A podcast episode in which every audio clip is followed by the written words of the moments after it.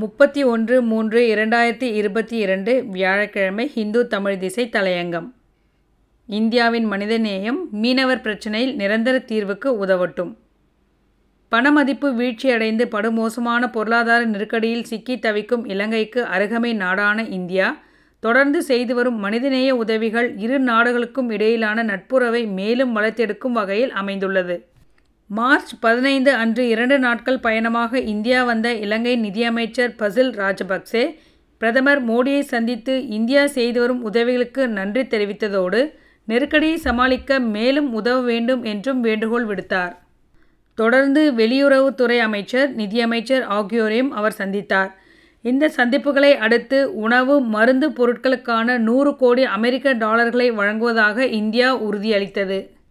இந்திய மதிப்பில் இது ரூபாய் ஏழாயிரத்தி ஐநூறு கோடி ஆகும். இத்தொகைக்கு ஈடான அத்தியாவசிய பொருட்கள் இலங்கைக்கு வழங்கப்படும். சில தினங்களுக்கு முன்பு இலங்கை சென்ற இந்திய வெளியுறவுத்துறை அமைச்சருக்கு இதுவரை இல்லாத அளவுக்கு அந்நாட்டின் அரசும் அமைச்சர்களும் மிக பெரும் மரியாதையை அளித்துள்ளனர். இலங்கை அதிபர் மற்றும் பிரதமருடனான சந்திப்பில் மேலும் இந்தியா நூற்று ஐம்பது கோடி அமெரிக்க டாலர்கள் கொடுத்து உதவ வேண்டும் என்ற கோரிக்கை வைக்கப்பட்டுள்ளது. யாழ்ப்பாணத்தில் உள்ள மூன்று தீவுகளில் மரபுசாரா மின்னுற்பத்தி திட்டங்களை மேற்கொள்ள சீன நிறுவனத்துடன் ஒப்பந்தங்கள் போடப்பட்டிருந்த நிலையில் அவை ரத்து செய்யப்பட்டு தற்போது அப்பணிகளை தொடர்ந்து மேற்கொள்வதற்கு இந்திய நிறுவனம் ஒப்பந்தமாகியிருப்பது இந்தியாவின் எல்லையோர பாதுகாப்பு தொடர்பிலும் முக்கியத்துவம் வாய்ந்தது.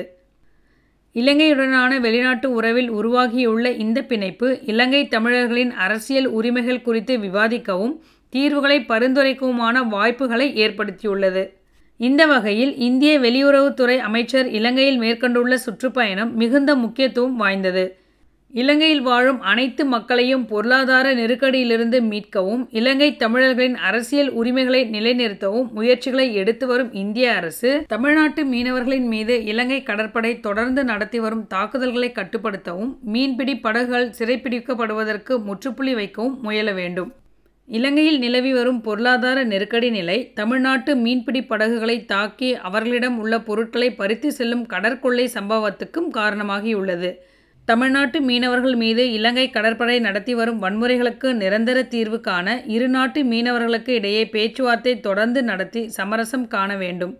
அதற்கான நல்லதொரு வாய்ப்பாக தற்போதைய சூழலை பயன்படுத்தி கொள்வதே தேர்ந்த ராஜதந்திரம். இந்த நாள் நம் அனைவருக்கும் இனிய நாளாக அமைய வாழ்த்துக்கள்.